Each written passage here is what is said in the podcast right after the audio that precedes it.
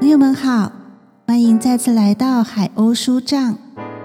今天的节目是《海鸥说说戏》，要说的是莎士比亚的剧作《冬天的故事》。那我们开始喽。从前，西西里国王里昂提斯和他的夫人赫米温尼相处的非常和谐，两人之间的爱情。使彼此感到很幸福。国王觉得自己什么都称心如意，只有一件事，那就是他常常想到自己的老朋友波西米亚王波利克西尼斯，并且想把他引荐给自己的夫人里昂提斯。跟波利克西尼斯从小一块长大，可是他们的父亲一死。就都被叫回去统治各自的王国。虽然说他们经常交换礼物、往来信件，并且派遣亲信大臣互相问候，但他们俩却已经好久没有见到面了。经过一再邀请，波利克西尼斯才从波西米亚到西西里宫廷来拜访他的朋友国王。里昂提斯最初，里昂提斯对这次的拜访感到的只是快乐。他请他的夫人特别殷勤招待这位少年时期的朋友，要与这位亲爱的老朋友聚首，他真是幸福极了。他们谈着旧日的事情，回想起在学校里度过的时光和当时玩的一些小把戏。并且把这些说给他的夫人听，他的夫人赫米温尼也总是快乐的参加这些谈话。波利克西尼斯住了好久之后，准备要回去了。这时候，赫米温尼就照她丈夫的意思，跟他一起挽留波利克西尼斯再多住些日子。但从此，这位善良夫人的苦恼就开始了。因为波利克西尼斯拒绝了里昂提斯的挽留，却被赫米温尼的温柔委婉的话打动了。他决定再多住上几个星期。这么一来，尽管里昂提斯一向深知他的朋友为人正直、讲道义，也同样知道他的夫人性格、人品都很好，却引起了。难以克制的嫉妒心。尽管他的夫人对波利克西尼斯表现的殷勤，都是照着丈夫特别关照的，也只是为了让她的丈夫高兴，但这一切却加深了国王的嫉妒心。国王里昂提斯本来是个热烈忠实的朋友，是最好最体贴的丈夫。现在忽然变成野蛮、没有人性的怪物。他把大臣卡密罗叫了来，把自己的猜疑告诉了他，吩咐他去毒死好朋友波利克西尼斯。卡密罗是个好人，他知道里昂提斯的嫉妒实际上一点根据都没有，因此他不但没有把波利克西尼斯毒死。反而把国王的命令透露给他，并且同意跟他一起逃走。波利克西尼斯就靠着卡密罗的帮助，平安的回到了自己的王国。从那时候起，卡密罗就住在波西米亚宫廷里，成为波利克西尼斯的知己。波利克西尼斯一逃走。嫉妒的里昂提斯就生气了，他到夫人的屋子里去，看到了这位善良的女人正跟自己的小儿子麦密勒斯坐在一起。麦密勒斯刚要讲一个他得意的故事给母亲解闷，这时候国王走进来，把孩子带走，然后生气的把夫人关到监牢里去。麦密勒斯虽然年纪小。却很爱他的母亲，看到母亲受到这样的侮辱，知道人们把他关到监牢去，他很伤心，也慢慢的衰弱憔悴，饮食、睡眠都减少。大家认为他会因此悲伤而死掉的。国王把自己的夫人关进监牢之后，就派克里奥米尼斯和迪温这两个西西里大臣到神庙去问问神谕，想知道他的夫人有没有对他不忠实的行为。赫米温尼进了监牢之后，生了一个小女娃。这可怜的女人看到那可爱的娃娃，得到了不少安慰。她对娃娃说：“可怜的小犯人啊，我跟你一样的清白。”品格高贵的宝丽娜是赫米温尼的一个好心肠的朋友。她是西西里大臣。安提戈纳斯的妻子，这位宝丽娜夫人一听说王后生了新的孩子，就到被关着的王后监牢去。她对伺候王后的宫女艾米莉亚说：“请你告诉王后，要是他肯把他的小宝贝托付给我，我就把他抱到国王的面前，说不定他见到这个无辜的孩子。”就会心软起来。艾米莉亚回答说：“我很愿意把您这个高贵的提议转达给王后。她今天还在盼望有个朋友能帮她做这件事呢。”宝丽娜说：“还请告诉他，我很愿意大胆的在里昂提斯面前为他辩护。”愿上帝永远祝福你，艾米莉亚说：“您对我们仁慈的王后真好啊。”然后艾米莉亚就到夫人赫米温尼那儿去，把这件事告诉她。宝丽娜带着新生的娃娃闯到了国王的面前，尽管她的丈夫怕国王会生气，想要阻止她，但她还是把这个小女娃放到国王的面前。对他说了一番正义的话，来替夫人赫米温尼辩护。她谴责国王不人道，也恳求国王可怜他无辜的妻子和小孩。可惜的是，宝丽娜勇敢的劝诫只让国王更生气。他吩咐宝丽娜的丈夫安提戈纳斯把她带下去。宝丽娜走的时候。他把小女娃留在国王的脚前，心想：只剩下国王和小娃娃的时候，也许他看到这个孩子孤苦伶仃，会怜悯他的。可惜，善良的宝丽娜想错了。她刚一走，这个无情的父亲就吩咐安提戈纳斯把孩子抱走，送到海上去，想要丢在海边，让他自己死去。安提戈纳斯和好心肠的卡密罗一点也不一样，他很听国王的话，果然马上就抱着那个小娃坐船到海上去，打算找一个地方把他丢下。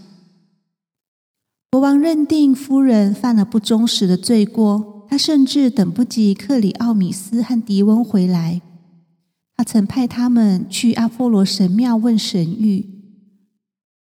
王后产后。还没有调养身体，失去他的宝贝的痛苦也没有恢复过来的时候，国王就叫人把他抓来，当着宫廷的大臣和贵族的面审判他。全国的大臣、贵族一起审判王后。不幸的王后作为犯人，站在他的臣子面前受审的时候，克里奥米尼斯和提温走进来。把神谕献给国王，国王吩咐拆开神谕，大声念出来。上面写着：“赫米温尼王后是无辜的，波里克西尼斯也是无辜的，卡密罗是忠实的臣子，里昂提斯是多疑的暴君。如果那个失去的找不回来，国王就永远没有继承人了。”国王不肯相信这个神谕，他说这是王后的亲信编造出来的。他要求审判官继续审问王后，可是就在里昂提斯说话的时候，一个人走了进来，告诉国王说：“麦密勒斯王子听到他母亲被判死罪，感到伤心难过，已经死了。”王后一听到这个挚爱的好孩子竟然为了他的不幸忧愁而死，立刻昏倒了过去。里昂提斯也被这个消息刺痛了心。可怜起不幸的王后，他吩咐宝丽娜和王后的侍女把她带走，想办法把她救醒。过不久，宝丽娜回来告诉国王说，王后赫米温妮死了。国王听说王后死了，才开始后悔，他这一切太残忍。他想，一定是他自己的虐待使赫米温妮心碎。他相信王后是清白的了，现在他才恍然大悟，神谕上的话是真的，因为他知道，如果那个失去的找不回来，指的是他的小女儿。如今年轻的王子麦密勒斯已经死了，他将不会有继承人了。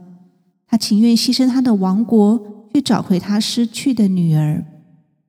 从此以后，里昂提斯非常后悔。在悲哀跟悔恨中度过许多日子。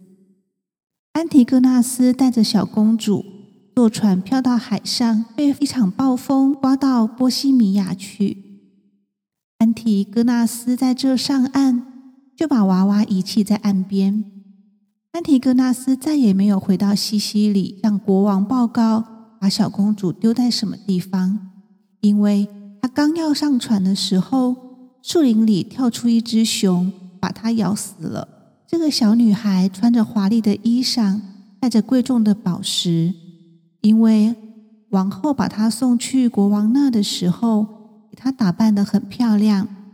安提戈纳斯在她的斗篷上别上一张字条，上面写着“潘迪塔”这个名字，和几句暗示她出身高贵与遭遇不幸的话语。这可怜的小女孩被一个牧羊人捡回家。他是个心地慈祥的人，他把小潘迪塔抱回去，交给他的妻子好好抚养。可是由于贫穷，牧羊人受到诱惑，就把他所捡到的宝贝隐藏起来。他也搬了家，免得让人知道他是怎么样发财的。他用潘迪塔的一部分宝石买了几群羊。成为了有钱的牧羊人，把潘迪塔当做自己的孩子抚养长大。他也认为自己只不过是个牧羊人的女儿。潘迪塔长成一个可爱的姑娘，虽然说她受的教育不过是牧羊人的女儿所能得到的，可是她还是从她国王王后的父母那里继承了先天的美德。那美德从她那没受过教养的心灵里发出光彩。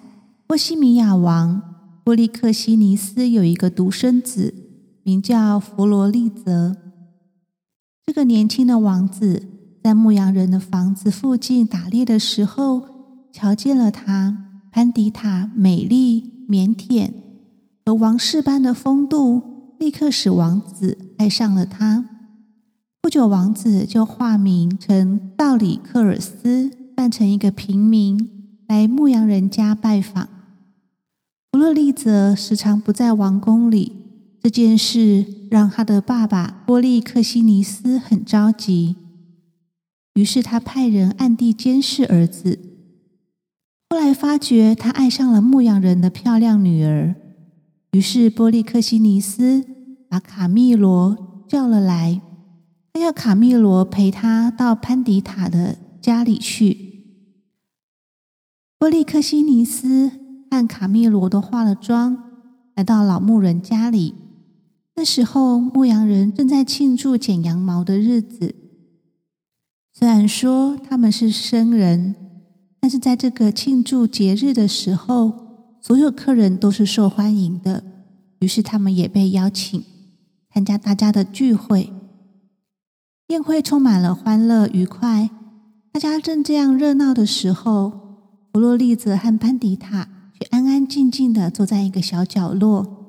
他们好像更喜欢两个人谈心，不愿意参加周围的游戏和无聊的娱乐。国王化妆的很巧妙，让他的儿子并没有认出来，所以他走过去，靠近到足以听到他们谈话的距离。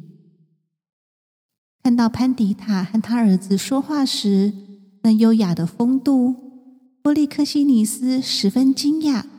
他对卡米罗说：“我一生没见过出身低微、长得漂亮的姑娘，言行这么的身份高贵。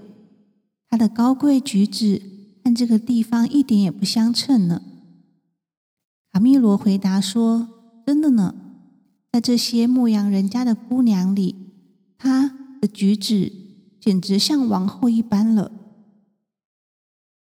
国王对老牧人询问说：“跟你女儿谈心的那个小伙子是谁呀？”牧羊人回答说：“大家都叫他道里克尔斯。他说他只爱我的女儿。说实在的，要从他们的吻分别出谁更爱谁是不可能的。”要是年轻的道里克尔斯能够娶她，会给他带来梦想不到的好处。他指的是潘迪塔剩下的宝石，他用了一部分买了一群羊，其余的宝石就小心的收藏起来，准备给他当嫁妆。随后，波利克西尼斯和他的儿子说起话：“怎么啦，小伙子？你好像一肚子心事。”没兴趣去吃东西吗？我年轻的时候常常送许多礼物给我的情人，可是你却什么都没买给你的好姑娘啊！年轻的王子一点也没想到是父亲在跟他讲话，就回答说：“老先生，我的姑娘并不看重这些不值一钱的东西。潘迪塔要我给她的礼物。”是锁在我心里的。于是他转过身对潘迪塔说：“啊，听我说，潘迪塔，这位老先生好像也是过来人。那么，让我当着他的面跟你表白吧。”这时，弗罗利泽就请这位陌生的老人家做他向潘迪塔郑重许下婚约的证人。他对波利克西尼斯说：“我请你。”做我们订婚的证人吧，给你们做离婚的证人吧，少爷。国王说着，就露出真面目来。于是波利克西尼斯责备他的儿子，居然要跟这个出身低贱的丫头订婚。他生气的以不好听的名字来称呼潘迪塔，恫吓潘迪塔说：“要是让王子再来看他。”就毫不容情的将他和父亲一块处死，然后国王就生气的走了，并且吩咐卡密罗带着弗罗里德王子跟他一起回去。国王把潘迪塔骂了一顿，他走了以后，就激发起潘迪塔高贵的天性。潘迪塔说：“虽然咱们什么都完了，可是我并不害怕。有一两回。”我几乎要开口回骂，想明明白白的对他说：“同一个太阳照着他的宫殿，也并不躲开我们的茅屋。太阳是一视同仁的。”然后他又伤心的说：“可是我现在从这场梦里醒过来了，我也不再以高贵的人自居。离开我吧，先生。”好心肠的卡密罗很喜欢潘迪塔的举止，认为他活泼又大方。他也看出年轻的王子非常爱他的情人。他父王的命令并不能使他离开潘迪塔。卡密罗想出一个办法来。卡密罗早就知道西西里国王里昂提斯已经真心悔过了。尽管卡密罗现在成了波里克西尼斯王的好朋友。他还是不免想要去看他的旧主人和回到故乡，因此他向弗洛里泽与潘迪塔提议，劝他们跟着他到西西里的王宫去，在那里里昂提斯一定会照顾他们。他们俩听了很高兴，就同意了这个提议。卡密罗把逃跑的一切都安排好了，他答应让老牧羊人跟他们一起走。牧羊人把潘迪塔剩下的首饰、他吃奶的时候穿的衣服，还有他发现那张别在他斗篷上的字条都随身带着。经过一切顺利的航行，弗洛利泽和潘迪塔。卡密罗和老牧羊人平安的到达了里昂提斯的王宫。里昂提斯还为他的死去的王后和失去的孩子伤心，非常宽厚的接待了卡密罗，也对弗洛里泽王子热烈欢迎。可是里昂提斯的全部注意力好像都在潘迪塔的身上，弗洛里泽。介绍她的时候，说是他的公主。里昂提斯看到她长得很像死去的夫人赫米温妮，就又勾起了他的悲伤。他说：“要是自己没有残忍的把亲生女儿丢掉，她也会长成这么一个可爱的姑娘了。”同时，他又对弗洛利泽说：“我跟你那贤明的父亲也断了交往。”失去了友谊，如今我最盼望的就是再见他一面。这个老牧人听到国王对潘迪塔多么注意，就知道他曾经丢失过一个女儿，在小时候扔掉的。老牧羊人就把他捡到小潘迪塔的时间点，和他被遗弃的情形，还有宝石跟其他能够证明孩子的出生的标记。都告诉了国王，潘迪塔是国王失去的女儿，也告诉了他们安提戈纳斯是怎么死的，因为他曾经眼睁睁看到他被熊抓住。说话的时候，弗洛利泽和潘迪塔、卡密罗和忠实的宝丽娜都在场。他给他们看那件华丽的斗篷。宝丽娜记得赫米温尼就是用这条。斗篷来裹住孩子的，他还拿出一颗宝石。宝丽娜也记得赫米温尼曾把这件宝石挂在潘迪塔的脖子上。他拿出那张字条来的时候，宝丽娜认得出来，这个笔迹是她丈夫安提戈纳斯的。毫无疑问，潘迪塔就是里昂提斯的亲生女儿。可是宝丽娜的心里多么矛盾啊！她一方面为了丈夫的死而难过，一方面又高兴神谕应验了，国王的继承人找到了。里昂提斯一听说潘迪塔是他的女儿，想到赫米温尼不能活着看着他的孩子，心里感到万分悲痛。在这种悲喜交集的情景下，宝丽娜插进一句话来说。她有一座雕像，是那个杰出的意大利大师裘里奥·罗曼诺新近雕成的。这座雕像跟王后一模一样。要是国王肯到他家去看一看，就一定会以为他是赫米温尼本人。于是大家都到那去了。国王急着要看到赫米温尼的雕像，潘迪塔也恨不得。马上看看这个我从来没有见过的母亲长什么样。宝丽娜把这个雕像的帷幕拉开，雕像果然跟赫米温尼一模一样。国王一见就勾起了他的心事。宝丽娜说：“国王，您出神的快要把雕像当成活人了。”啊，可爱的宝丽娜，让我把它当成活人吧。我仍然觉得他在往外呼气呀，我也想要过去吻吻他。哎呀，陛下，那可不成。宝丽娜说：“她嘴上的红颜色还没有干，会弄脏您的嘴唇。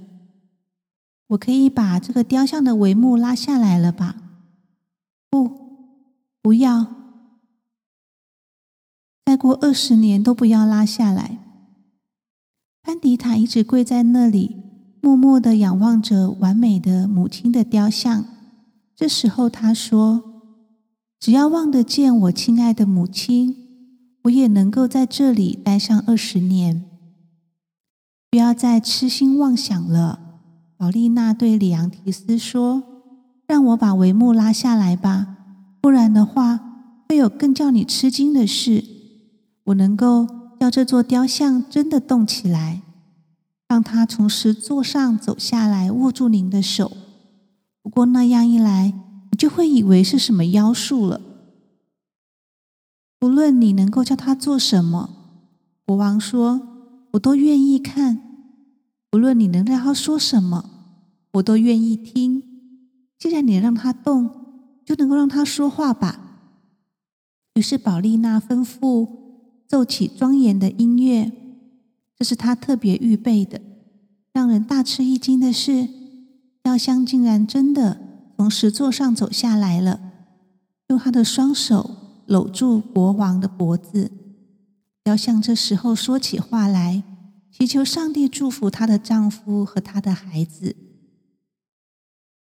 难怪雕像会搂着国王的脖子，这不奇怪，因为雕像正是赫米温尼本人。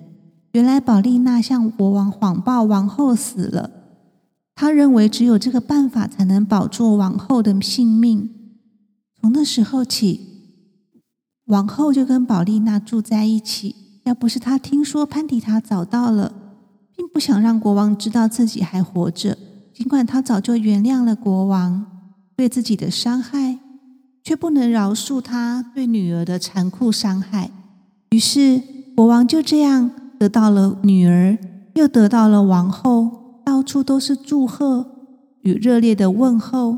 现在，快乐的国王、王后向弗罗里泽王子道谢，感谢他爱上了这个出生以为是卑微的女儿，也祝福了好心肠的老牧羊人卡密罗和宝丽娜都非常高兴，因为他们能够亲眼见到。尽忠效劳得到的好结果。这时，波利克西尼斯也亲自来到了王宫。